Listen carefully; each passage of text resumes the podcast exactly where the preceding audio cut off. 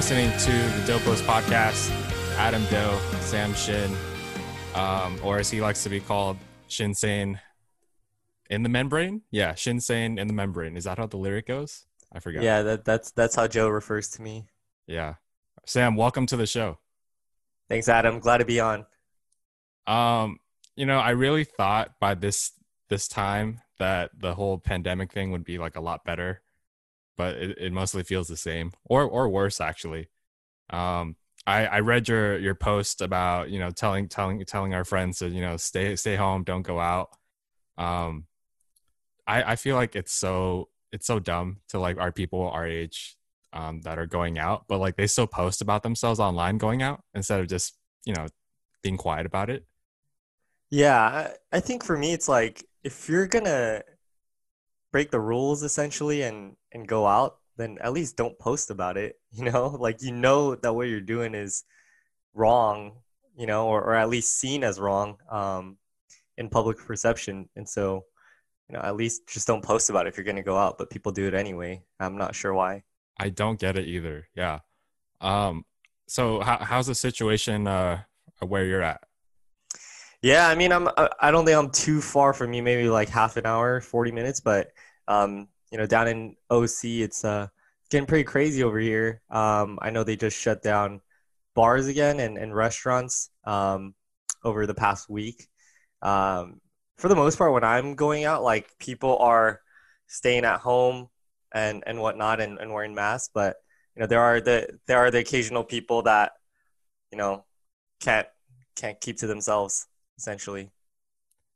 Where uh where where are your where are your locations that you uh you go out to? Your your essentials. Um for me that's my my parents they my mom takes care of the groceries for the house so I don't have to go shopping for for food, but I just go to like Chipotle, Chick-fil-A or anywhere that where I just get food like really quickly and not have to stay inside a building or anything like that.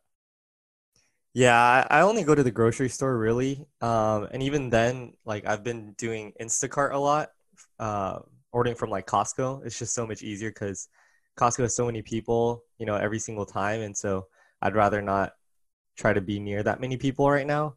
And um, other than that, though, I, I mean, I'm not really really going out too much. I feel like I have what I need at home.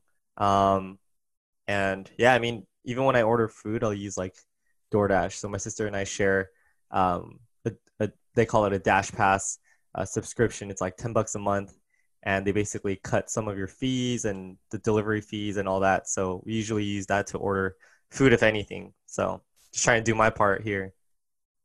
Do you uh, do you have a, a gym like at, at your house or apartment? Because I know you used to work out. So do you have like your own setup? Yeah, I mean, I don't have too much space here, but like maybe a few weeks ago, I ordered like dumbbells off of Amazon.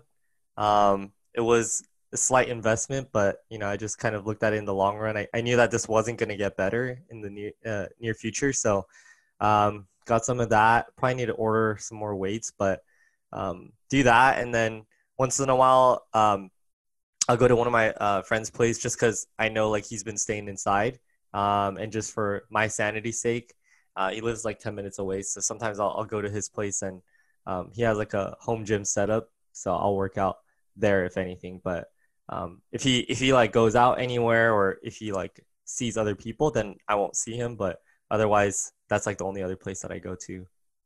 I do outdoor walks in the afternoon or morning, and I still find myself being the only person who like once I see someone approaching me, I like go to the other side of the street to walk. and I'm the only person that does that.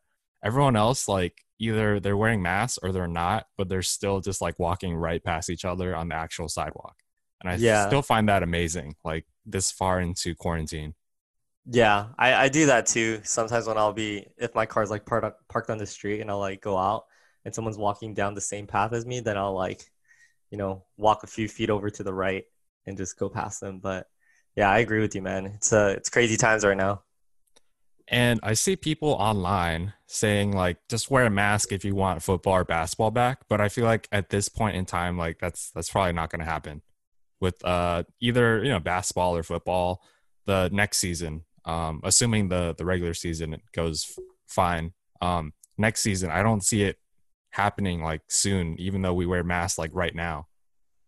Yeah, that's a good point, Adam. I think along the trajectory we were going previous to maybe like the past two weeks, we were kind of flattening the curve in California. Things were getting a lot better. That's why they, um, or that's part of the reason why they opened things back up. And, um, you know, people uh, people were listening and staying inside a little bit more. So I honestly thought that at some point next season we might have fans, but I think the past two weeks has kind of negated everything that we have made progress on the past three months.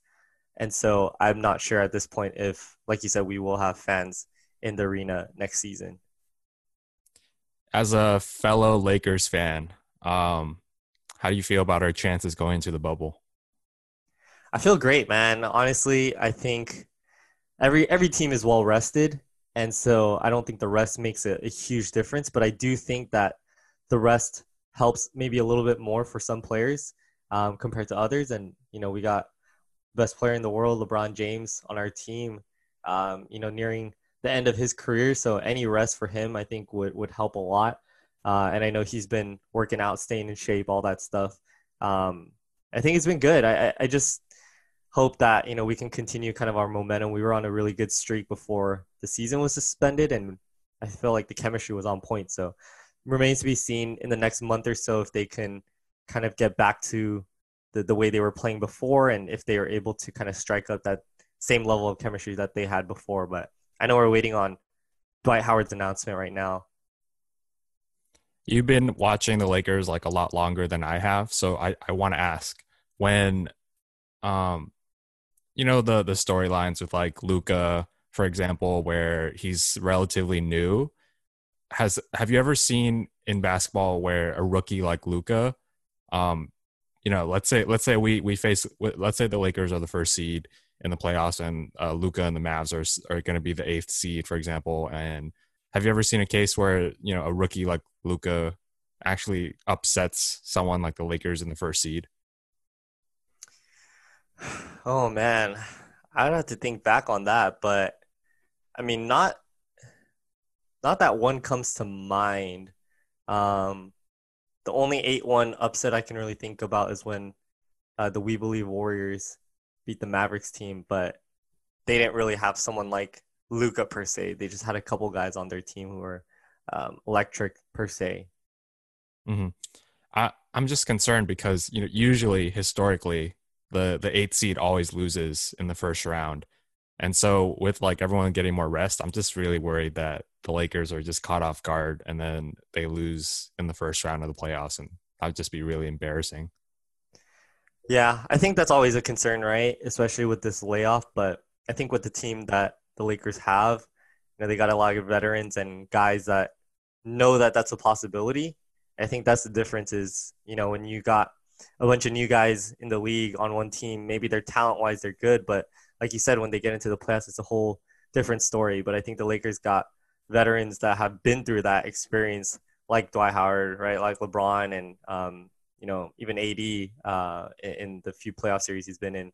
So I think they'll be able to handle it pretty well. But uh, you know we don't know what that bubble is going to look like just yet. Uh, I'm just excited to have basketball back. I'm sure you are too. Yeah, um, so Sam, on Monday, uh, when this episode is hopefully released, it'll be the one year anniversary of us going to Sports Business Classroom. Uh, wow. Uh, 2019. Yeah, a year has passed really quickly, and I wanted you on to just talk about this past year, but you know, more more, more importantly, talk about our week because I, I I didn't really hang out with you that much because I knew we were friends already, so I didn't you know best to meet meet new people, and I think you right. had the same mentality. So um, I want to actually actually start off with uh, the night that Larry Coon came to our club. What did you think of his presentation, and like, what do you think of him? Yeah, honestly, like I think having followed basketball, like I'd heard his name here and there, but never really knew like what he did per se. And I remember, um, yeah, just like the presentation was great. Like it's always enticing, but you know the the finance is like is the biggest portion right anytime you're thinking about investing in anything it's always about it always comes down to money it comes down to dollar signs how much you really want to put into it and ultimately you kind of have to weigh like risk versus benefit And so for me, like I just kind of passed it up initially when I heard about it. It's just one of those sports conferences you hear about, and there's a ton out there. So it's just another one that was in the pile for me, and I didn't really put much thought into it. And probably wasn't until maybe like two months later. I think he came around like beginning of the year, if I'm not mistaken, um, like January. And so it wasn't until like March or April that I really started thinking seriously about it. And at that point, you know, everyone in sports talks about investing and, you know, making a big investment and believing in yourself and betting on yourself. So I was like, you know what? Like, I don't really have anything on my resume to back me up if, because I was going through my senior year at that point. And so I'm thinking if I graduate, I don't really have anywhere to go. I don't have a job to get. Like, I don't have the experience to back me up to to work in sports at this point. So I was thinking to myself like this is going to be the jump start for me. Like if I can get to this program, learn, immerse myself, and I knew about the um, I know you haven't mentioned it, but I I knew about the um, the rewarding I guess the the reward that they had, which was like the top four performers out of all the participants get an internship back to summer league the following season. So I was like, you know what, that is like the one thing that I could put on my resume if I get it. So just put, you know, invested into it. Um, I actually created, I don't know if you know, Adam, I created like a GoFundMe. Um, oh and, yeah, I saw. Yeah, yeah. And so I like shared it with family and friends. Um, you know, went like door to door. Uh, was asking people at church, like was texting people, calling people, everything, and was able to raise close to the the required amount. Um, and so thankfully I was able to to go. I thought I was going to be the only one that, that was going to go because uh, you you actually you actually applied after I did, and I remember right. you asking me for like advice or right. Yeah. Um, be honest. When when Larry did his presentation, did you did you think it was a little sketchy, a little you know too good to be true? Yeah, yeah, and I, I think Larry, he's he's a very cool guy, but yeah, I think anytime that you know you're you're pitched something like that where they're like, you know, you're gonna meet all these people and get access to the best people in the industry. Like every conference is gonna say that. You know, no conference is gonna say, hey, you're gonna get access to like the the mid tier people in the league. Like everyone's gonna say that. You know, you're gonna uh, you're gonna be able to meet the best and the greatest um, from across the league. So, you know, it's just another thing that you hear essentially the first time and yeah, I, I, did think it was a little bit sketchy. It's just kind of like, uh, I'm not too sure about this. You know, three thousand dollars is a lot of money. I really think it has to do with the fact that um, we we live in the OC and we go to UC, UCI, which is in a sports school. Like, I bet if we went to USC and then Larry comes, like we would we would definitely be like you know totally in, totally right. trusting. Yeah, I agree there. Um, for me, I think I, I thought the whole program was really cool, but then it was thirty five hundred dollars about. So I actually planned um, to save up money for the entire year and then try to learn more about sports or get other experience and then go this year, which obviously would have been a terrible mistake. Right. So, uh, yeah, I remember Larry just reaching out to me the night before the discount deadline. And I realized like I've been pitched so many different opportunities before, but this was the first time where like the lead person actually emailed you directly asking yeah. if you had any questions before the deadline. So that just convinced me that he's being genuine with trying to help people and trying to um, advance careers. Right. Yeah. That's cool though. So was there like a moment like like like with me where Larry contacting you that made you realize like you got to go for it or you just kind of came to the decision yourself? Yeah, I think I just kind of fought over it a lot with myself on how I want to move forward and and what do I want to do? Like, do I want to invest in this? And ultimately, yeah, like I reached out to you because I knew you applied and you were the only one from SBC or SBA that um, applied. And so, you know, I asked you, and you know, you you said you did it. And so ultimately, I looked through the application and I was like, you know what, like, why don't I just do it? You know, I'll just go for it. And I contacted Larry around the same time, um, asked him a few questions um, and he, re- yeah, he like to your point, he really seemed like he wanted to help. Uh, Larry's a very genuine guy too. I mean, now speaking in hindsight too, uh, and so ultimately, yeah, I just kind of came to that conclusion that I'm gonna apply and just go for it. And you know, it all worked out, like you said. the the night before we we we made the drive, did you sleep a lot, or did you ba- barely sleep? I don't really think I slept that much because I I was up packing, I think, and I think.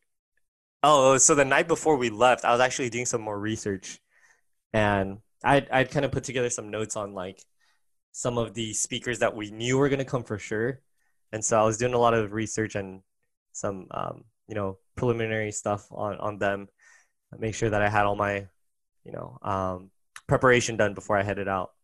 So I definitely didn't sleep that much. I think I slept like maybe like three or four hours, but also a lot of anxiety and, and nervousness, just like you.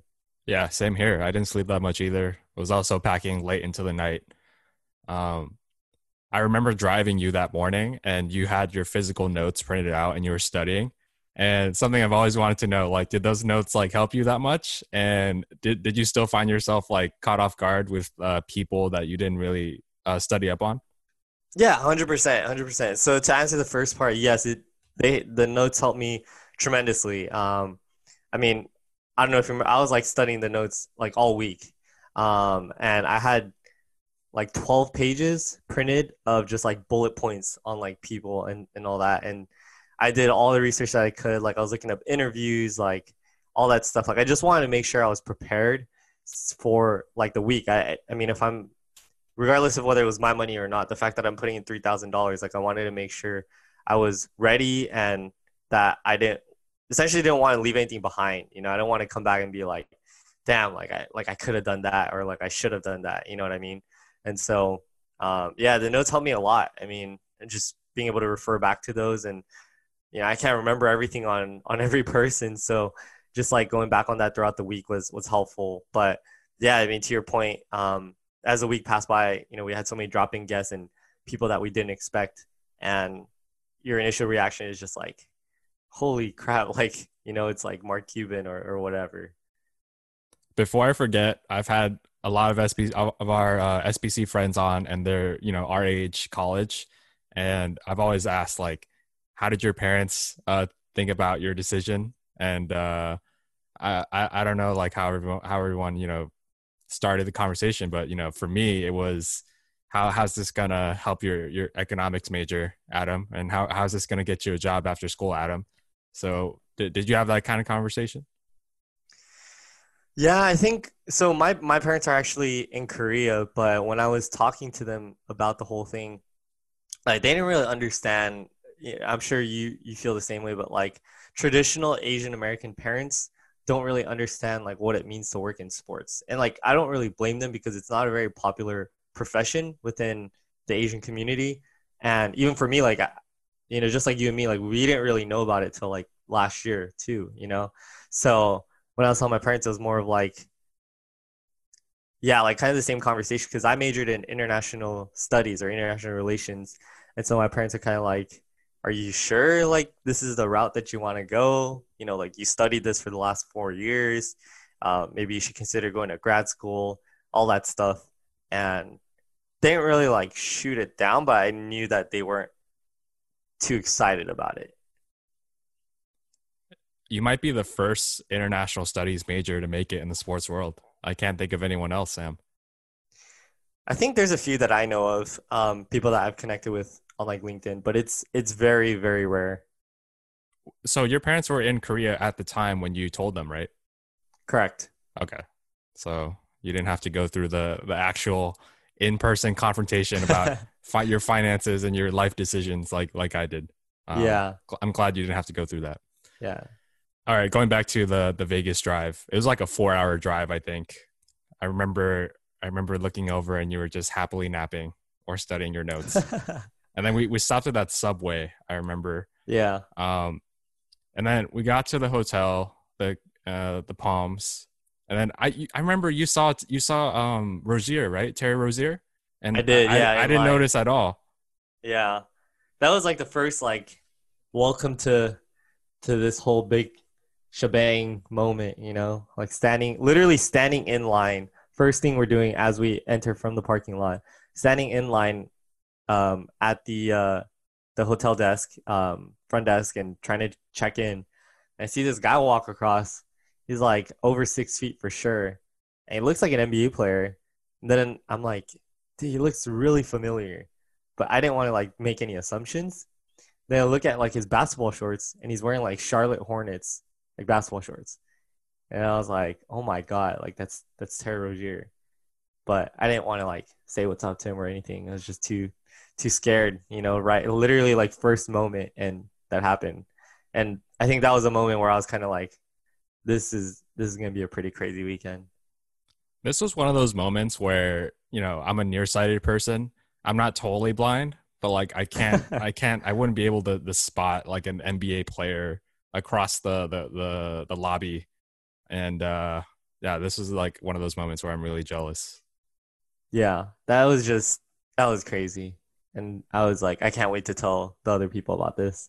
And then I found out later that some of those other guys saw like three or four NBA players already.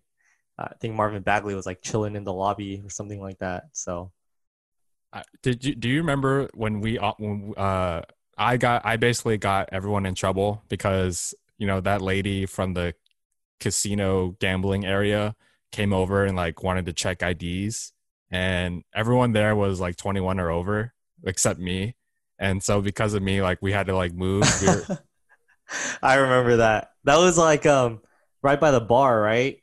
They It had was- that like little sports bar, and then right behind all the the the um the machines, right? The slot machines. yeah yeah we Yeah. after we checked in we Yeah, went yeah. we we found some people and we walked Yeah. over and we we hung out for a bit and then that Yeah. lady just came and kicked us out because of me I think.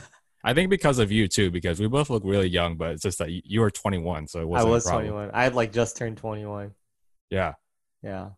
And then I don't I don't remember you know really what happened next but like we we just got transported to the UNLV arena. Looking back I feel like the the SBC interns they were really just stressed out at the time because they had to like manage about the, manage the rooms but like also manage the students or whatever. And then they made it look like everything was planned out. And then we got to sit in the Atlanta Hawks um, press conference for their new players.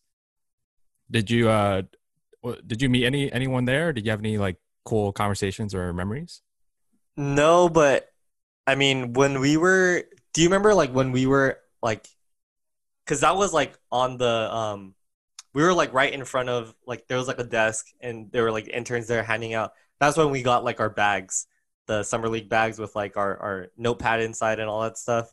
And then, do you remember like we were waiting in front of that wall because there was like a door, and then they were like waiting for it to be open. So they were still setting up the press room inside, but while we were waiting there, there were like literally three Phoenix Suns players just sitting on the couch. They were just like eating pizza. And I think it was like Cam Johnson, uh, Ty Jerome, and someone else. Uh, Ty Jerome was a rookie last year, uh, Cam Johnson as well. And then I forgot who the third guy was, but they were just literally just like chilling like five feet away from us, just eating pizza, lounging around on the couch. And I was like, this is like literally so crazy. Like NBA players just chilling no bodyguards, no security guards, anything. And like given they're rookies, but still, like if this was a normal regular season atmosphere, you know, like a regular season game, they definitely have like security blocked off or, you know, personal space. But they were literally just like out in the open concourse level. I didn't know I didn't know who they were at the time, but you know I could have guessed that they were basketball players of some team because they're just so tall and Yeah. they they stand out so so much in the crowd. Um, looking back now, it's like ah, like we could have we could have we could have just gone to summer league without paying the thirty five hundred and just seen some NBA players and NBA execs walk around. Right. Yeah. But I mean, we probably wouldn't have gotten, I mean, I know you get to, but like we probably not, wouldn't have gotten exclusive access to to them essentially. I remember it was it was really it was really cool because probably the first time in my life where just like in in that really crowded area waiting for the room we got to like meet new people but I remember meeting like every single person you met like it was very likely that they weren't from the same state. So there's like someone from Georgia someone from California like us but maybe NorCal it I think it kickstarted the the the, the week off pretty well, just like meeting our, our classmates and whatnot. Going into the room though, did you feel any nervousness at all when the networking part came and you know everyone was supposed to walk around and meet meet meet people? So you're talking about like um the first night, right? first night um when we you actually we, we actually entered the room and then i Right. think the press conference was over and there was this like dinner slash networking where Got it. there- yeah Yeah. No, I for sure was because there were so many people there and just kind of like like how am I supposed to meet everyone? You know, and like you want to meet the right people, but at the same time you want to be able to say hi to everyone and get to know a good amount of people, but I was glad. I mean, I found a good like few people that I felt like I was close to like at that whole conference. Um Aaron was one of those guys. Uh think he plays. Forgot what college he plays for, but he plays uh, hoops in college right now. Um, big, tall, white guy, uh, really cool guy. But yeah, it was it was pretty crazy, and the room was super big. And man, like first night jitters is always like you got to get that out of the way, you know. But how did you feel? i was i was feeling really honestly i was feeling really nervous and, and anxious until maybe the second the second night or the third night either or and we'll- we'll get to that we'll get to why later but um i i appreciated like having steve shenbaum as the first like event of the night Yeah, that was amazing. I looking back on it, I think what what what his job was to do was to like calm everyone down and make the whole week not not like a cutthroat where it's like you're not really competing. You're you're, you're there to like learn stuff together. So don't you know let your guard down. Don't feel like everyone is out to get you or professionally, of course. Remember those like silly silly games we played where I don't even know what what it's called, but Yeah, I remember Chanel's um Chanel's dog Spot.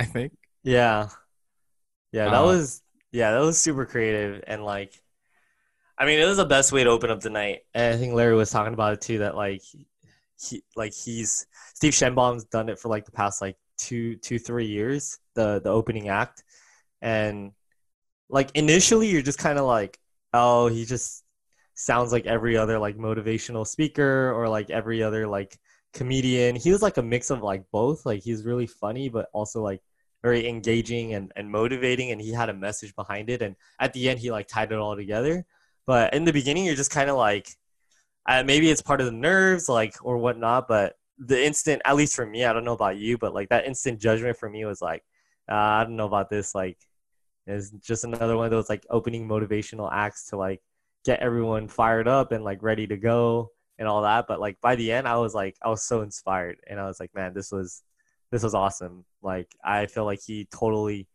broke some of my like anxiety down and my nervousness down. And i was still nervous the rest of the week but definitely like not as much as i was before we had that evening with steve shenbaum the usual motivational speakers I've seen, they're they're more like preachers, and they they just they tell you like the direct message or whatever, right and it doesn't really resonate with you. But like what Steve did was he made us play games that were like really funny, but then he, he explained, yeah, he, he explained the importance of the game, and so I think everyone took something different from the games. I think yeah first you know first day, uh, you're still feeling nervous. I think, but you know by this point. We, we we separated and I tried to sit with like new people and you you did the same thing. Um, any any stories to tell? oh man it was feels like it was such a long time ago I mean, Let's do have- let's do let's do like either any anything you want to talk about from Monday, Tuesday, Wednesday. Let's say Man. let's split it up from like beginning of the week to middle of the week to end of the week kind of thing. Honestly, I, I don't know that I remember it in like segments, but I think the stories that I think about are like all the stories of like or all the experiences of like meeting the players, you know, like going going down into the schmooze pit for the first time. I think that was also in the first might have been the first like two or three days that we got to go down for the first time and um that like for those of you listening like the schmooze pit was the area behind one of the baskets right? That's also connected to the tunnels essentially from where the players come out of. And we got exclusive access to that area. And that area is normally only open to uh, executives and players and league personnel. So, I mean, when we were back there, like literally countless, countless names that of people that you guys know of, you know, like for, I think the first time I was down there, I saw like Mark Jackson, um, and D'Angelo, that was right after D'Lo was traded to the Warriors, um, and so D'Lo was there with like Bob Myers um, and and the Warriors executives. Um, man, like literally everyone everyone was down. David Griffin was down there a lot. The the Pelicans uh, GM. Um, I mean, we just saw so many people, and like Mark Jackson was one of the guys I remember because he was like so willing to talk. I think we had like a group around him too. I remember Al uh, Al was there too, and we were just talking with him, just just chopping it up. Uh, you know, just telling him about life and and whatnot. But it was pretty crazy to to think about, honestly. Do you have any specific ones that you remember from like the first three days? Um, about the schmooze pit, I think everyone on the first day, we were all so scared and like so shy of it. And you may have been there or you may have not, but I remember Warren LeGarie, one of the two people in charge of SBC and Summer League, he he he he saw us and he gave us like a pep talk. He's like, It's our first day, it's our first night. Like, just take it in, you know, take it in and like you know how loud it is so yeah it's kind of like it's i i i'd explain it as like a like a basketball game and warren legarie's like the coach and he's giving us like the it's a team huddle and he's like yeah. all right guys like you guys are it's it's our first night here so don't don't don't worry about it just take it in and then he was just telling us like don't worry you got a whole week to to hang out in the schmooze pit so just Yeah. uh be patient Yeah, I I don't know if this was this might have been towards the end of the week, but I remember um I was there in the schmooze pit. I was watching a game and then it was like the end of the game. And so the next team that was one of the next teams I was playing was the the Brooklyn Nets. And uh, Jarrett Allen was on that team. Um and a lot of people were shocked that he was playing in the summer league because he played so well uh, the year before. Um, but anyway, like I was standing there, and then they come out, and basically it's like AAU tournament style. So like the players don't really have like a separate court to warm up on per se. So essentially, like there's a game, and then like it's like maybe 10, 15 minutes of warm ups. Team has to come out right away and practice, and then they start the next game. So it's like very rapid fashion. And I remember standing there, and like the Nets came, Nets team came out from the tunnel, and they were literally just like stretching in the schmooze pit where we were at. They were like NBA players, right? Like standing a couple feet away from us.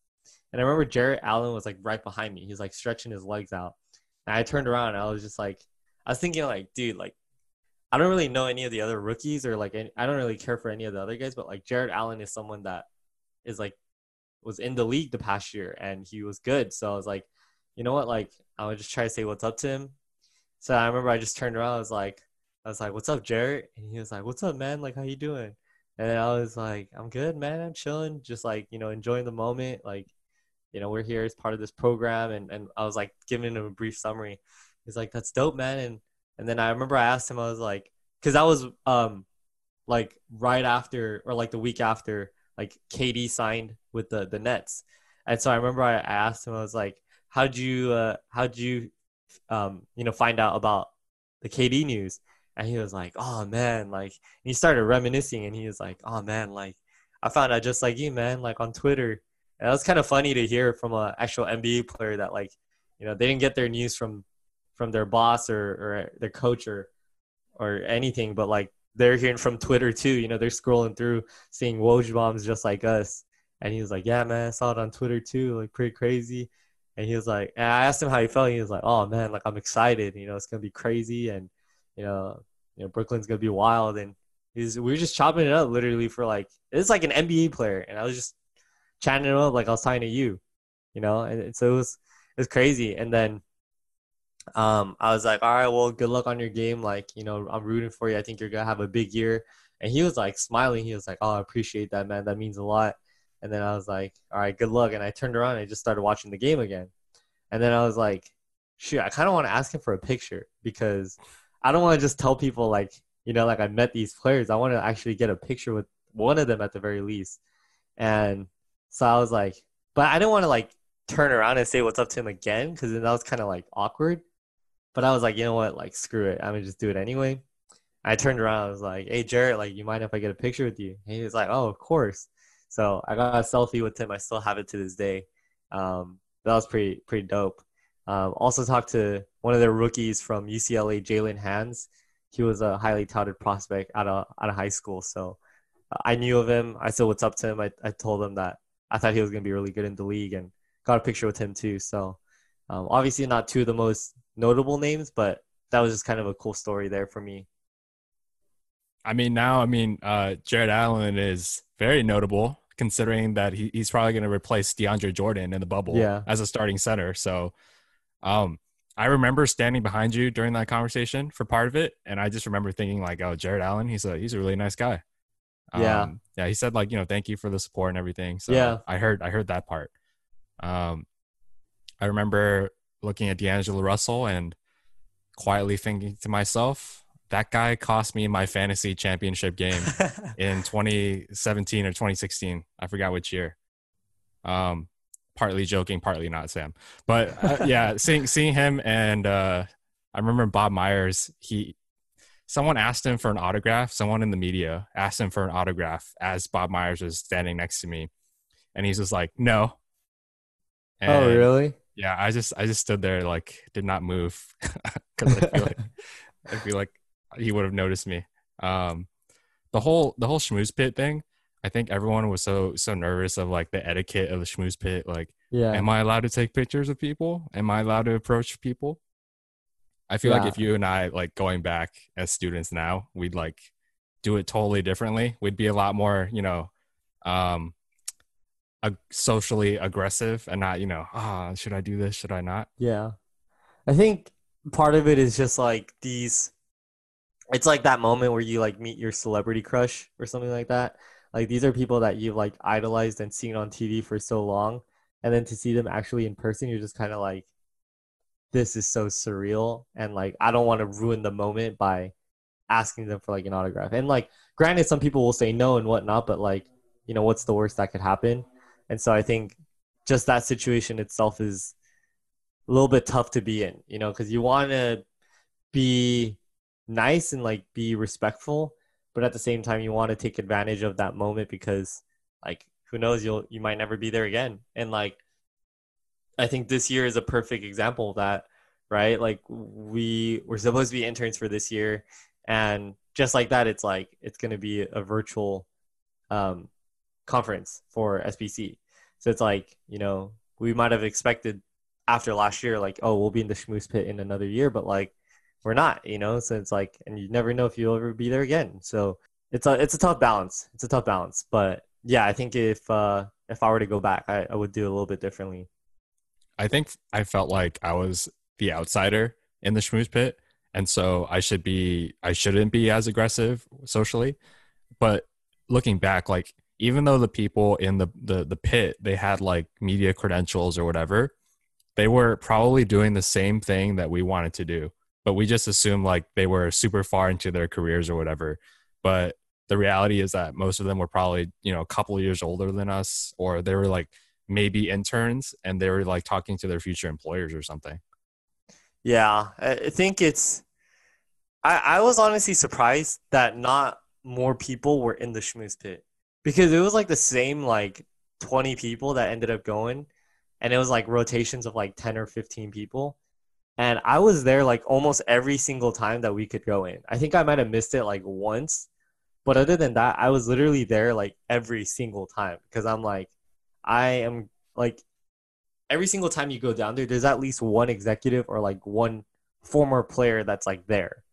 So it's like, and, and not only that, like the opportunity to like watch the game from that close, like you're basically sitting in like courtside seats, you know. And obviously, granted, it's a summer league game, but still, it's something that you may never get to experience ever again, just being that close to those guys. So I like was trying to be there as much as I could, and I was just shocked that you know out of the 87 people that were there at SBC maybe there was like I mean, correct me if I'm wrong, but I think there was only like 20 or 25 people max that were like going in and out.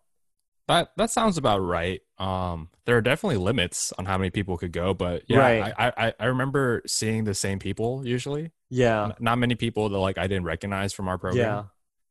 I remember at the the last day, it felt so good to just like walk down there by ourselves. Yeah. And, you know, it, it was the last, it was the close of the event, so no one really cared. But uh, I remember all of us just going down there one last time before we all we all went home. Yeah. It's it's a nice feeling having the wristband on and just being able to throw your arm up to the security guards and they let you in. Yeah. Um, when when I was talking about like how I felt really anxious and nervous during the event, it was it was mostly because of the the um the mock trade deadline stuff. I think Right. where where we were you know we were all in a group setting. We had to like talk trades and really apply knowledge, which is a problem for me because I didn't know like the salary cap stuff or anything like that. So I that that that made me feel like I was I wasted my money doing this, and because like I, you know, the whole growth mindset versus a fixed mindset thing, yeah. it's like way easier to just talk about it in theory rather than like experiencing it and choosing like the growth mindset. Um, so did uh did the basketball stuff scare you at all or make you nervous? Yeah, that was that was nerve wracking for sure. I felt the exact same way. I wasn't good at all with cap stuff. I didn't really I knew next to nothing about the numbers and, and crunching data and all that stuff on salary cap. So like I had a good knowledge of like, okay, these players should be traded and like, you know, this is where the team is headed and this is the organization's direction over the next few years. But I was by no means an expert. And my group happened to be one of the smaller ones too. Um, I think every group at least had like six or seven people, and my group was like the only one with like four. I think we had four or five. Um, and so it was like they even said they were like, "Oh yeah, you guys just got a small group," and I was like, the one time like I don't really know much, and like it's easier to like essentially like just kind of fall back and rely on other people when there's more. But when you have a smaller group, now the focus is on you and like people are expecting you to contribute and i was like dang man like i don't i don't really know anything though you know but i also don't like i was able i was comfortable with telling them like okay this isn't my strong suit but i didn't want to reveal that like i didn't know anything about it you know? Um because it seemed like everyone else there at least knew something about the salary cap and and stuff and how it works and all that Dude, I was carried by my group. First of all, we had Wes as our expert. So Wes was the the, the GM. He was as if it, it was a real life scenario. Um, we had Mike Bassetti, our friend. He's uh, I think he's an actuary or something. So he was really comfortable with like using Excel and uh, spreadsheets and doing the analytics stuff. And everyone in my group was like way older than I was. So I was just like the young the young guy. And my contributions to the group during the event was just going around the room to find people and let them know that we wanted to trade with our team. And so in the moment I felt like I wasn't doing anything for them, but like looking back it's like yeah, I didn't I didn't know much, but I still did stuff for the group, which even though if it was just walking around to find people to make trades with, make fake trades with and you know, that's all that I could I could have done in the moment and like that's totally fine. Yeah, it was it was a wild day though, or a wild two days, right, for the the mock trade deadline. It's definitely fun. Like I learned a lot, um, but it was so interesting being in that room and thinking, getting an ounce of understanding that like this is what the real NBA trade deadline may may feel like. Yeah. Um, and then just to complete the the story about me not feeling nervous anymore, the after the the first day, Monday night, I think I sat down with our friend James. Uh, we were eating James dinner. Garcia, right? Uh, no, James Cha. James Cha. Oh, James Shaw. Okay. Yeah, we were sitting, and I, I, I initially wanted to just like sit by myself and eat food because I felt really like kind of like regretting uh, going to SBC because I felt like I wasted my money because I don't know as much as these other people. And you know, I think James saw me and he's like, "Oh no, I'll go with you. Uh, let's let's uh, let's hang out." And basically I told him and we talked it out and like he told me like don't worry about it like I there's some things I don't know either. And you know James he, he he's a couple years older he's a consultant. Yeah. and you know him telling me that just made me feel a little better like I'm not the only one that feels a little displaced here. And um and then after the the mock trade deadline was over I remember asking my group at the time I didn't know what they did outside of SBC so I asked them like, how do you guys know all this stuff? Like, how do you guys know how to, you know, do trades and all this stuff? And um, uh, my group members turned out to be, um, one of them was a lawyer. One of them, Mike, was an actuary. The other one was like a quality assurance guy. Another guy was like a retail operations guy for the Rockets. And so like they basically told me like, you know, we, we do we do this stuff in our professional work all the time. So this isn't really, you know, that different or hard for us and that was just like a big point for me of realizing like you know i'm still in college it's fine there's no need to like worry that much and be scared Yeah, I think it was kind of natural to like put that pressure on ourselves. I think everyone did that, honestly, like regardless of what their profession was. Like walking in and out of 87 people, you're bound to find someone that's better than something at you um, or, or than you um, in, in, in part of sports. So I think whether it's like crunching numbers or like, you know, figuring out salary cap stuff or like the scouting portion of it maybe, or even like networking, you know, like there are bound to be people that are more well versed in those areas than than we were. And I felt the same way. Like I was overwhelmed at times, you know, seeing all these guys like some of these guys like absolute geniuses in, in salary cap stuff and crunching the numbers. I remember sitting with like Aaron and, and Buddy. You remember Buddy Scott? Like that Yeah. guy is like I like that guy's like a genius. Um he's only like 18 or 19 now like sophomore Yeah. year harvard Yeah, from Harvard, like absolute genius. Um, literally knows like so much about the salary cap too. And I remember like he was asking all these questions during the salary cap sessions, and I was just like, "Dang man, like you're literally like four years younger than me, and like you know this info that I have zero idea about." You know, so it's like stuff like that where you feel unprepared and you feel unready, but at the same time, I was like, you know what, like I'm. That's why I'm here. You know, like I'm here to learn. I'm not here because I already know anything or like because I'm better than these guys.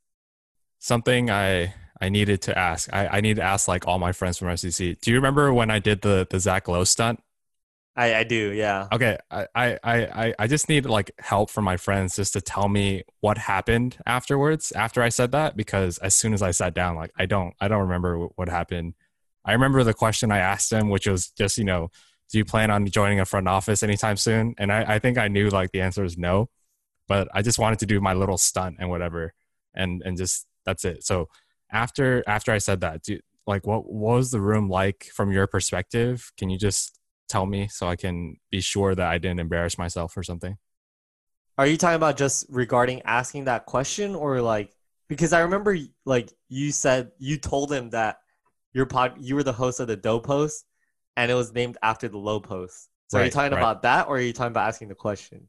um that part like as soon as i told them that and then i asked my question or whatever you know did uh did he have any reaction to it um what was everyone else's reaction to it because I, I i was just so like my heart was beating man it was the adrenaline the caffeine the sleep deprivation i don't remember what happened afterwards No, I think Zach Lowe is like pretty stoic. He's like you, he's like pretty like um he doesn't really like have I guess what's the best way to put it? Like he doesn't really have many different facial expressions. Like I remember the whole time he was there, like he just kind of had like like a like a poker face on. Um I think that's just like how he's like. Uh, but I remember like the rest of the room when you when you asked that question and you're like saying like I think you prefaced it with like hey, I'm like host of the Do- uh, the Dope Post, which is named after your podcast, the Low Post. Like, I think after you said that, like everyone was like, like laughing and like, but like they didn't want to like crack up because like you're asking a genuine question. But I think it was just kind of like funny because people were like, he's like shooting a shot, you know, essentially. that was Because like there was there would probably be some people that are in the same position as you, but they like too scared to mention it, you know, because they're like, oh, what if he thinks that's like cheesy or whatever. Oh yeah, dude. I thought I thought of every I thought of every possible outcome of me saying that and I think the way that I delivered it, I don't think I stuttered at all. And that was like honestly 7 or 8 minutes of rehearsal in my mind to make sure I don't embarrass myself in front of like you know, the 87 people in our class plus the maybe 10 people that are just hanging out there. Um yeah, and that was just making sure I didn't didn't mess up in front of Zach Lowe. Yeah, no, I bet. I'm sure you were nervous. You know, it's literally the guy that you named your podcast after. Yeah, I, I I wouldn't have gone for it if if my cousin didn't text me at the moment telling me like you got to tell him about the dope post because I, I sent him a picture of Zach Lowe because we're both fans. Uh huh. Yeah, so making making I I'm glad I I'm glad I you know sucked it up for that two minutes of potential embarrassment and just made the move. Yeah, I mean, you shot your shot, right? Yeah. Um, part of the the program is uh, getting to, you know talk one on one or maybe get get to know the the staff members of SBC more or just the professional people that come through the program. Did you have any good one on one meetings with anyone? The guy that I still keep in contact with is is Pete uh, D'Alessandro. He's like assistant GM of the Magic, and he was one of the guys that I like did a lot of research on. So I like knew some of his like backstories and like some of his high school experiences and like he was a video coordinator um, to start off. So I like knew about that story um, when he was in college. And so after he spoke, like when everyone like goes up to the front of the room to like basically talk with them during the break, um, I remember when I was talking with him, I like brought up those stories because I was like, you know, like I try to do that with every guest, but I'm like, you know what, like if I'm gonna say something to him, like I'm gonna make sure he remembers me because I know something that other people don't. So I like brought up those stories, and he like instantly was like, "Oh yeah," like he was like smiling, and he was like, "Oh yeah," like I remember that time, and like blah blah blah blah, and all that stuff. And he he like gave me his email. He was like, "Oh, what's your name?" And then I told him my name's Sam, and he's like, "All right, well, you know, if you need anything, like email me at like you know his email." And then I was like, "Oh man, like that's pretty cool." But I had my doubts. I was like, you know what? I don't know if he's going to actually respond or like if he gives his email to everyone. And then I emailed him the day right after because I want to make sure that he remembered me. And he actually responded that same day. Like at Summer League, he like responded. And I was like, dang, this guy is like legit. And so I've actually kept in contact with him like since then. Um, and then he actually introduced me to someone at the Clippers who works in uh, basketball operations. So it's just like networking and like keeping those relationships. But like that was a pretty awesome conversation. Um, I had my one-on-one session. We we get like 15 minute one-on-one sessions, right? And I had my one-on-one session with Zach Kleiman, who's like the, I think the executive VP of basketball ops for um, the Memphis Grizzlies, and the dude is like only 30 years old, I think, 30 or 31.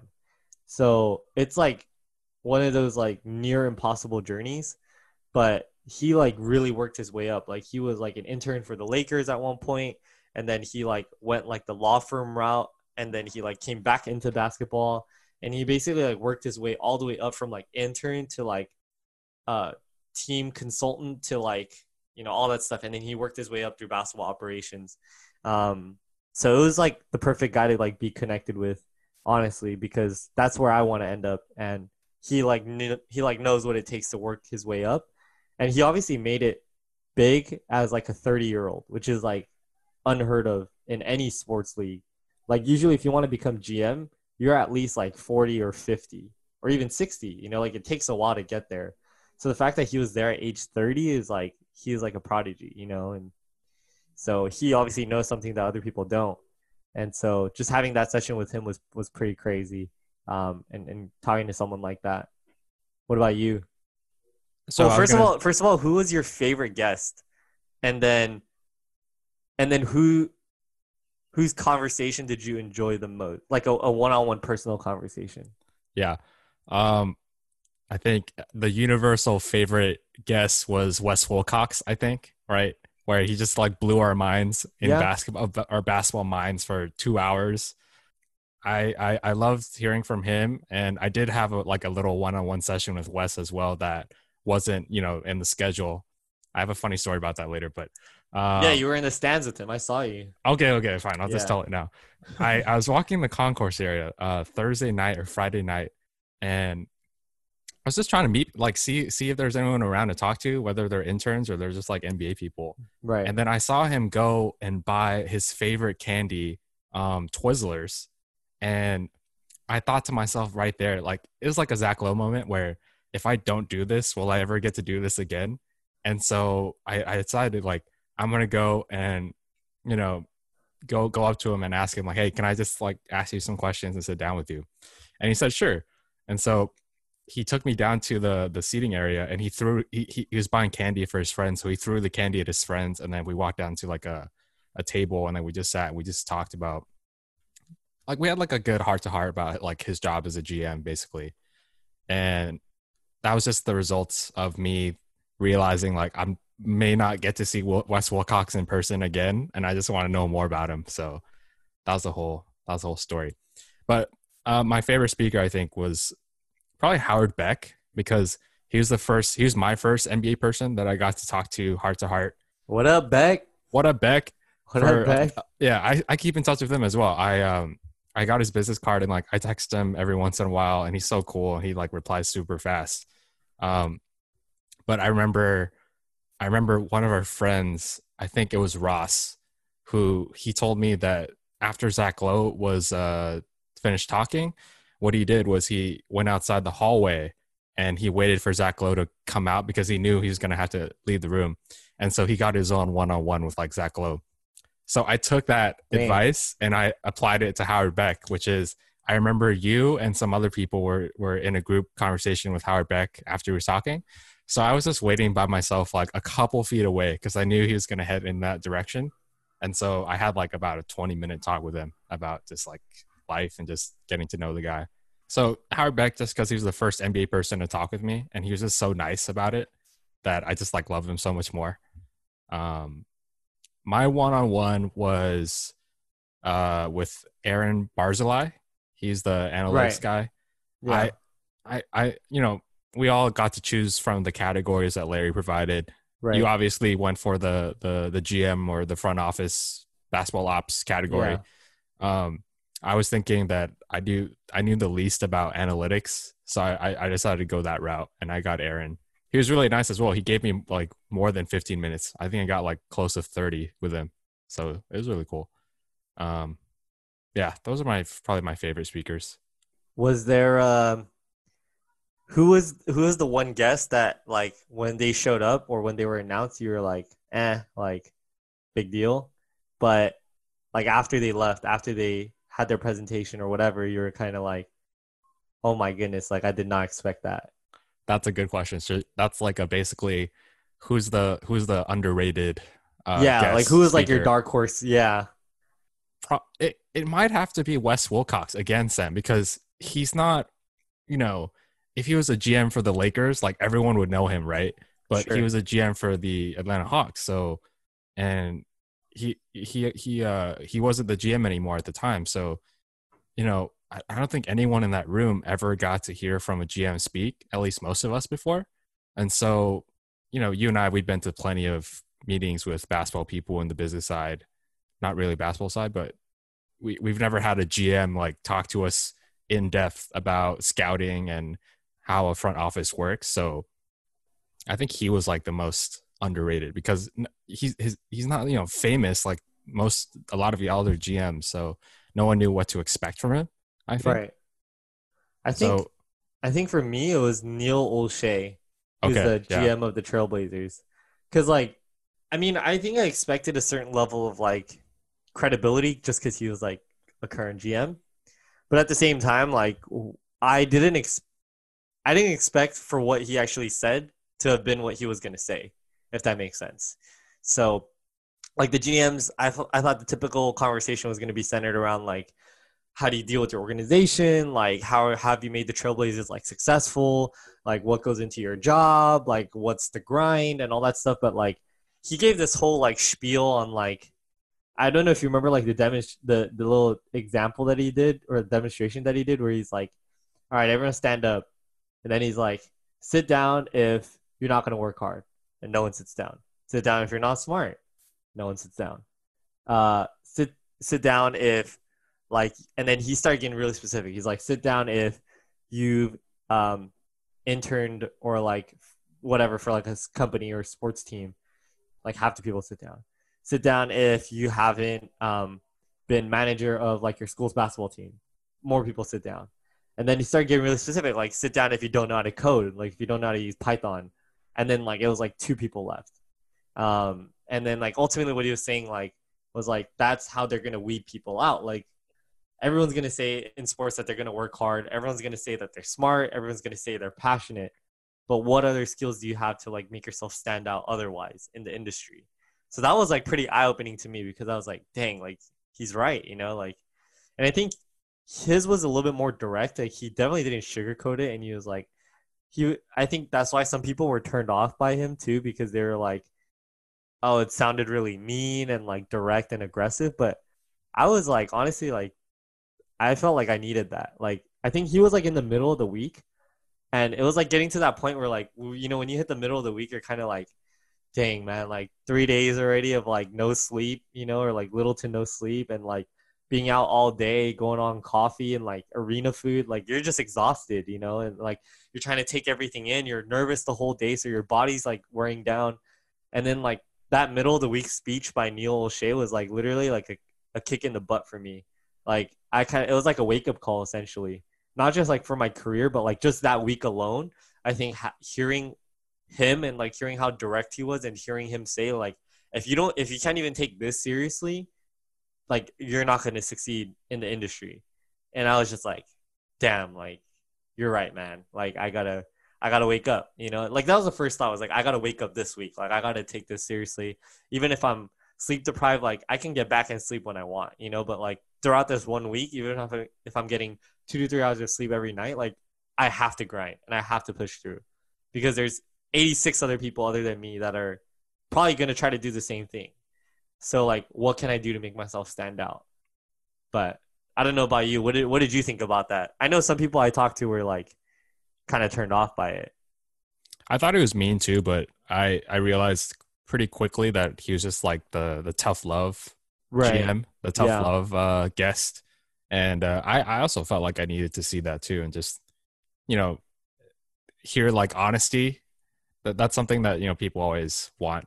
Like it's always like do you want to do you want to hear the truth or do you want to hear what you want to hear so i i appreciated hearing that from him uh i you know for for wes though it's just the way that he he taught and the way that he uh he lectured. It was just really clear to me. You know if you i've heard so many uh interviews with him or podcasts with him and he's always like the way that he talks he always starts off with like okay what are our goals or what are our objectives for whatever? And then he just starts talking like that. And it's just so clear and like so interesting to me how he how he thinks about things. Um speaking of sleep i remember i think i think the the only night where we had like good sleep i guess was maybe the first night like after the basketball game yeah. I, I'm, I'm terrible at basketball so i left pretty quickly but i remember you played and then you went i i opted for the more fun version or the more fun thing to do that night was um, taking one of our friends Jaron to try In-N-Out for the first time. Oh yeah, I remember that. I think that was the only night that me and you like actually got sleep because otherwise I remember you and I sleeping around one or two, 12 to two in that range.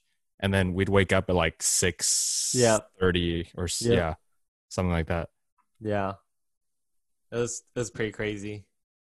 My, my, my, my, my whole, um, my whole mentality after the I did the the Zach Lowe stunt, it was like I don't care if I'm gonna get the internship or not. Like I paid a lot of money to be here, so I'm just yeah. gonna be awake as much as possible. Yeah, and just like meet people. Was that your your the same mentality with you after like you get, became uh, more comfortable with things? Yeah, and I think I don't know about you, but for me, I realized pretty quickly that everyone there was like super friendly and super open.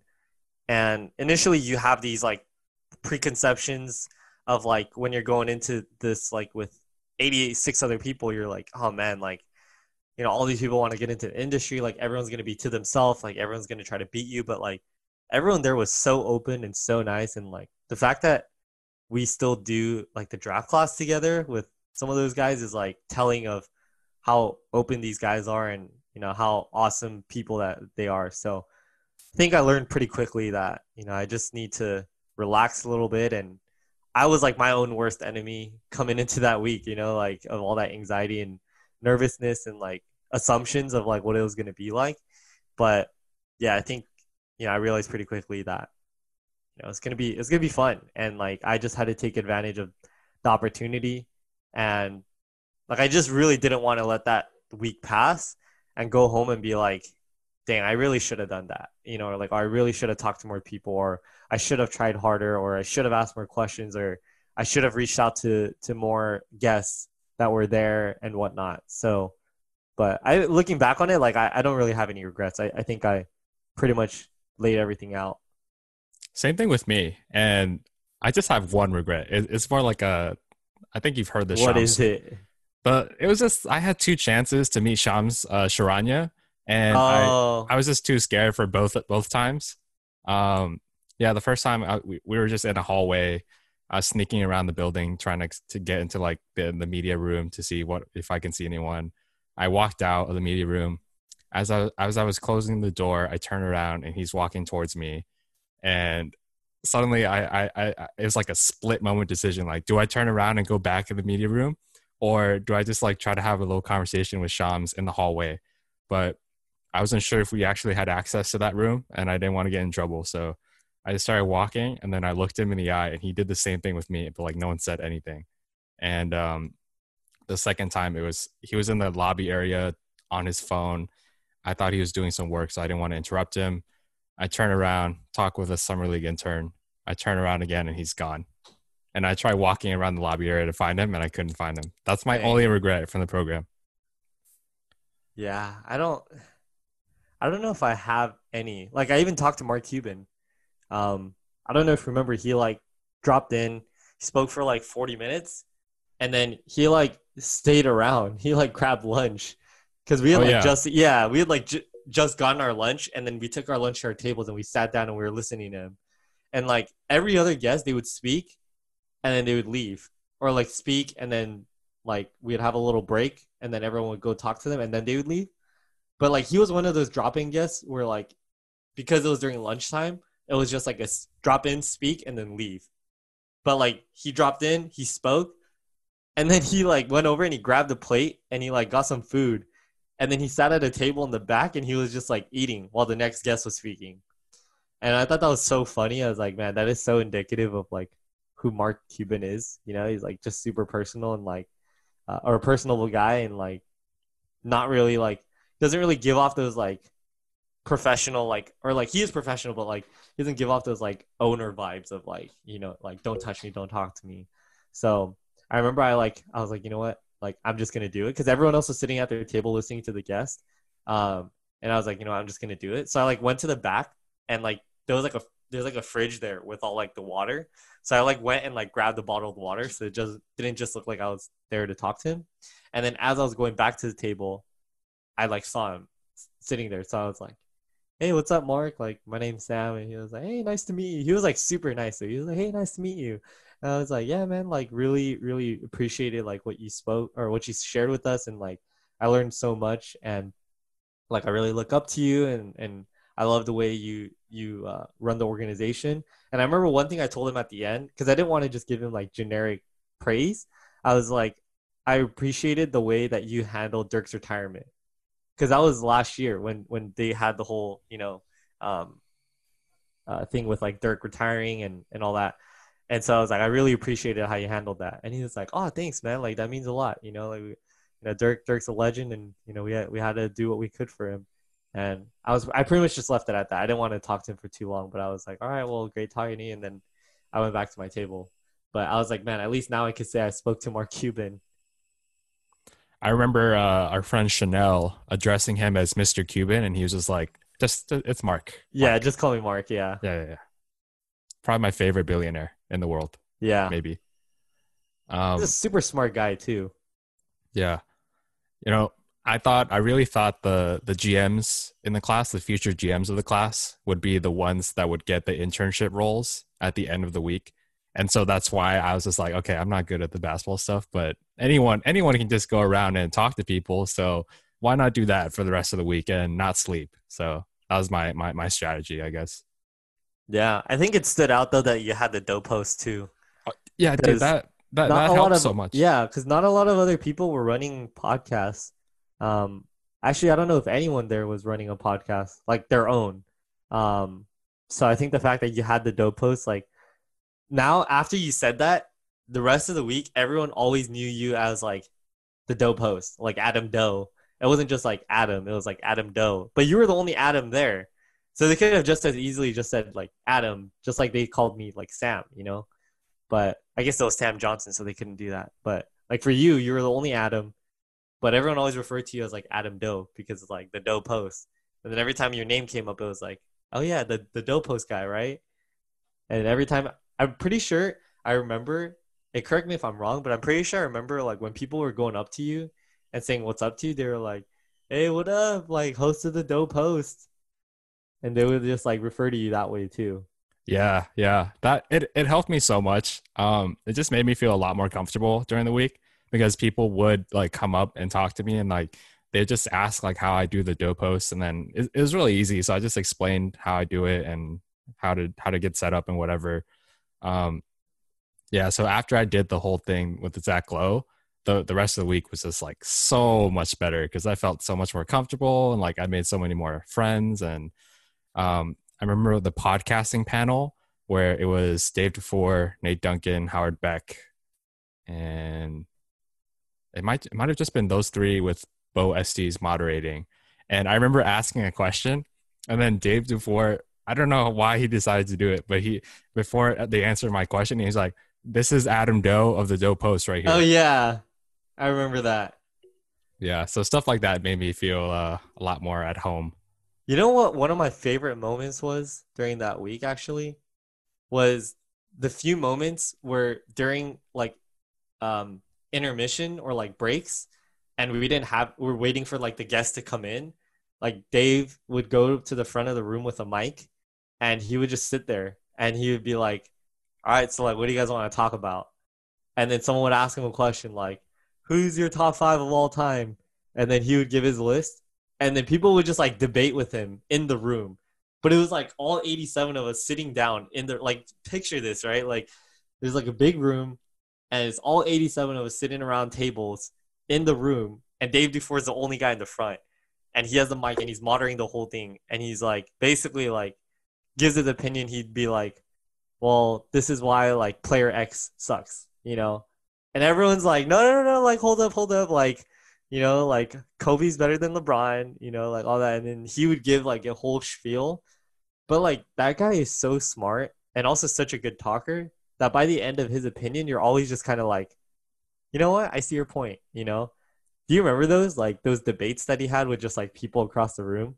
And he yeah, would yeah, always yeah. end up like, in my mind, he always ended up like essentially winning the argument. Yeah, he. uh It was you know after SBC, I signed up for the athletic subscription. So then I realized that what we what we got was just the live version of his weekly Q and A on the athletic. And so when I, I didn't really understand what he meant when he was like, "Oh, you guys, you guys want to do some Q and A," and I, I realized that he does that for the Athletic Weekly. Yeah. Um, but looking back, don't you realize that he was just a very, very good distraction because they were running behind on guests or trying to find people, or some people were canceling or whatever. So he's yeah. like the, the distraction. Yeah. Good, good distraction. Yeah. I mean, I didn't even see it as a distraction because it was so productive, and like it was to the point where like he would be up there for like 20 minutes and then the guests would come in and people were like oh man i'd rather have dave for a little bit longer wow. you uh-huh. know yeah because it was so he's like so entertaining he he he was the he was the guest that made me the most nervous because of how he looks you know he, yeah he, he's yeah, just yeah. bald with like a beard and he's like super buff yeah but like he's like the super super cool. And he guy. has a super serious look on his face all the time. Right, right, right, right. So he was the guest that I was scared of the most to, to approach, but afterwards it was like all good. Yeah. All right. Um were you were you really shocked that you were that you you got the uh the the the internship and the the top 4 student? Honestly, yeah, like I I don't think I'm in those situations. Like I don't ever expect to actually like win those things or like you know be named as like you know one of the top five or top four or whatever top three. And so I knew I like put everything out there, but when it came down to actually announcing it, I was like, man, like I don't think it's gonna happen. You know, like there's so many qualified people in here. Um, but I did know like for a fact, I was like, you know what? I feel like I like worked harder than everyone else, or like maybe that's like a personal bias, but I knew like I like prepared and and really committed myself to that week and no one else I knew like printed out notes like that. And like every time I was at a table, people would be like, "What are you looking at?" And I'm like, "Oh, I printed out these notes." And they're like, "Man, that is like pretty crazy." So I knew no one else did that, but I didn't know if that was gonna show and reflect in my um, engagement like throughout the week. You know what I mean? What about yourself? I I totally forgot as soon as um as soon as I committed to the idea that the future GMs would be getting the awards, I just like gave up on that and I totally forgot about it. My focus was just to meet as many people as I could and make as many friends as I could. Yeah. It wasn't until the night before our last day that uh, an SBC uh, staff member he he told me that my name was brought up during uh, one of their dinners or whatever, and he he didn't know who he didn't remember who said it, but he said this person said like that Adam guy, like I I, I like him. Um, he he he thought that it was um he asked me who my one on one was, and he said he thought it was Pete. He thought I had Pete, and uh, but I, I said I didn't have Pete. So, anyways, a- after he said that, I I had like this you know childlike reaction. I was like, really? like my name was really brought up in a dinner, and uh, that just you know you know the day after I I realized like we were all gonna go home. So the thought did cross my mind like oh like maybe I do have a chance at at getting uh, the the internship at the end. And so, funny story. I think you were the first person called up. As soon as Yeah. that happened, I realized like, oh my, this the, the they're not gonna choose two UCI people for their their. I remember you internship told me that. Yeah. So as soon as you you were called up, I was like, oh, like ah, like good. I, I'm happy for him, but I don't think they're gonna call me because we we both go to UCI. And so uh, the second person was uh, Winter, I think, and then the third person was me, and I was just like really shocked. In my mind, of course, you know, in my face, you couldn't tell because we were exhausted by this point. but um, yeah, so I, I was pretty surprised, but the thought did cross my mind like maybe I do have a chance just from what I heard last night. How did you uh, actually feel in the moment? Inside, I was just it was probably like it's probably like um I've been watching so many uh uh videos about surgery and whatever. It's probably like how you're you're like sedated, really sedated by the anesthesia. Yeah. but that's because of how much how little sleep you've gotten during the week so inside i was just like really really happy but outside i was just like yay this is amazing um it's just like how how when they called your name up and i don't i think it's because you didn't hear or whatever and so everyone was just staring at you for about 30 seconds and then they're like go up there go up there you got it Yeah, that was. I was actually gonna bring that up. it was kind of funny. I'm thinking about it because I remember they were like, um, you know, um, like this. So this first person is Sam Shin, and I remember they said my name, and I didn't know I was supposed to go up. Like I heard my name, but it. So there's a couple things. Like one, when I first heard my name, it was like, wait, what? Like, it's actually me. You know, like you start thinking like, is there another Sam Shin here? You know, like you start thinking all these dumb thoughts. Um, and so that was one thing. Two, I kind of just froze. I was like, oh my god, like you know, it happened. It was like everything that I put in for the past week, like it like paid off, and it felt really nice. Um, and like just to be recognized, it's it's nice. You know, like we all love that feeling of you know being recognized for what we do. Um, and then last, it was like, yeah, I didn't know I was supposed to go up. I- like they didn't say anything. And you know there was no like actual plaque or anything. So i was just kind of like all right i'll just clap it up here too. So i remember i was sitting down and i was just kind of like clapping too. And people were just staring at me. Yeah it was like for like five ten seconds. And then larry everyone was like i think it was like larry or like some one of the staff members they were like come like come up here.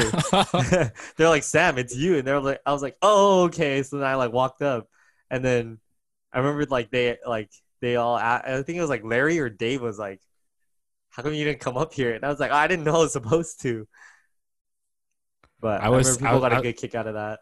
I was sitting like a couple feet away from you in, in front of you and I turned around to like to stare at you and you you had your usual, you know, Sam Shin, you know, smile and grin and you were like nodding, I think, to me from what I remember. You were like kind of nodding for a Uh-huh. bit and then people were looking at you and just waiting for you to do something, but you were just sitting there for like a really long time and like we were just wondering what what, what was gonna happen. yeah I think you sat down for like 25 seconds longer than you should have.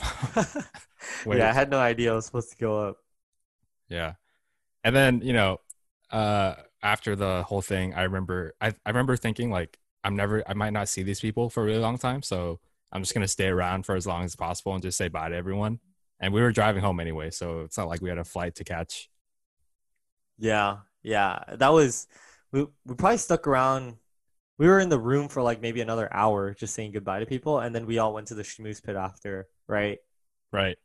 And I remember uh, us exiting the arena, and um, well, first of all, I had like one pass, one dinner pass to get food or voucher, and I forgot to use it after I left the, the thing. and so what I ended up doing was just giving it away to someone for free. And then we got in an Uber with our friend Danielle. And uh, I think you and I just like passed out in that car because we Yeah. were just so tired. Um, and then we get in the hotel, and then we see our friends. They they were about to go get some food, and they invited us along.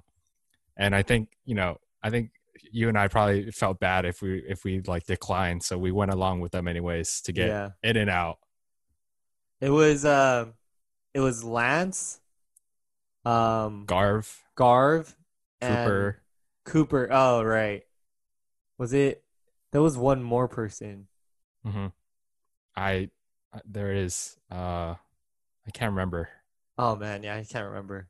But yeah, it was like that was fun though, because we just started talking about SBC and everything that happened that past week.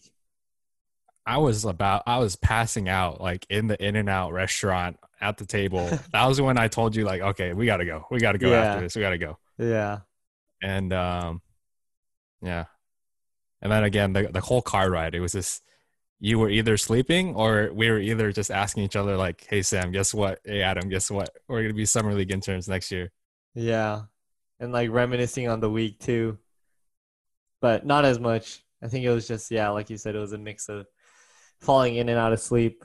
I remember I was trying so hard to stay awake, and you're like, you know, you could just go to sleep if you need to. But I was like, I don't want to be that passenger, you know, that's like, it's just us two, and I'm like not able to keep you company, you know, during this long car ride. But I think the last like half an hour, I actually just like passed out. Yeah, yeah, yeah. Yeah. I, I think more than half an hour, Sam. Come on. I was driving. Um, surprisingly, I got more awake the longer the drive went. Uh, the, the longer the, the the drive home went, for some reason. Oh, yeah. Yeah. Um, and then we got home at, about like one in the morning, I think, or twelve thirty in the morning. Yeah, it was late. Yeah. Um. All right. I think uh I think we did a good job talking about the week. Um, what's uh what's in store for you in the future, Sam Shin? I don't know, man. It's a start of a long journey here. Um, you know, this obviously with everything going on right now, it kind of throws a lot of doubt and uncertainty over the, future. But you know, we'll see. We'll see what's gonna happen down the line. Um, I think I still want to be in SoCal for the next few years, so hopefully can get promoted at my current job and um, just keep moving up from there. Eventually, want to shift over to basketball ops. So. Um, I'm really just taking this time to be active on LinkedIn because this is like the perfect time. Everyone's at home.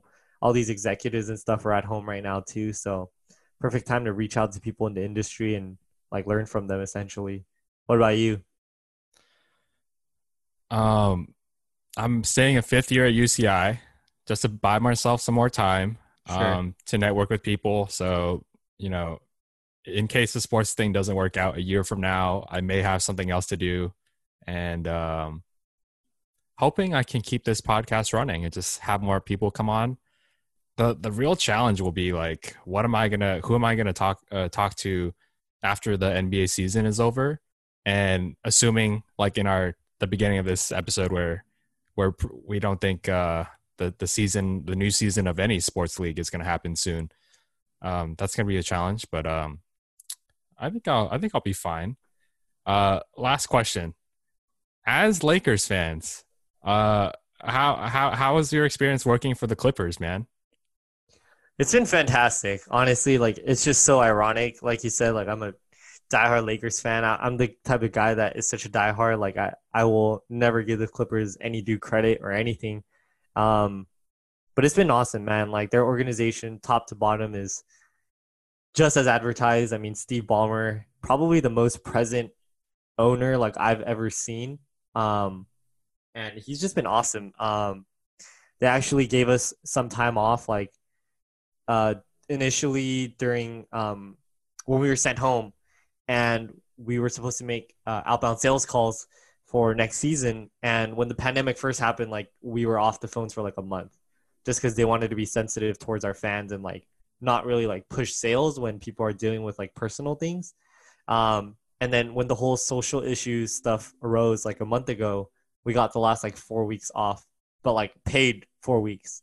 So like, and like I think, um, like a month or two ago, um, we hopped on a Zoom call with like Steve Ballmer, and he was like telling everyone like, I want everyone to hear from me. Like, none of you guys will lose your jobs because he was like, I understand there's a lot of other teams across the league that have like furloughed their employees or like laid them off, and he's like, I want you to hear from me directly. Like, if we can make this work, like you guys, like you guys will not lose your jobs. Like, I will do whatever it takes to like help you guys keep like stable income during this time and like work through it because like we need all of you guys and like we care for you guys. So that's just like the type of guy that he is. You know, he's like willing to pay out of his own pocket if anything. And he's like the 15th richest man in the world, which I guess helps a ton. But um, yeah, the organization's been awesome. The culture has been pretty amazing. Um, I've loved every part of it. Um, I'd love to get promoted here and just keep working for the next two, three years. Um, but you know, eventually want to be able to work for for my dream team. But we'll see. I've personally sworn off uh, talking bad about the Clippers organization since getting hired because everyone's just so nice to you, and uh, yeah. they gave me like my first sports job ever. So, um, yeah, it definitely. Am I? Would we really say we're we're Clippers, Sam? I, I don't know about that. Um, but you know, they're they're a great organization to be a part of. No, hands down. Yep. Yeah. All right. Uh, Sam Shin, thanks for uh, taking the time. Yeah, of course, man. Thanks for having me on, Adam. Appreciated this conversation. It was nice to reminisce on one of the best weeks of our lives.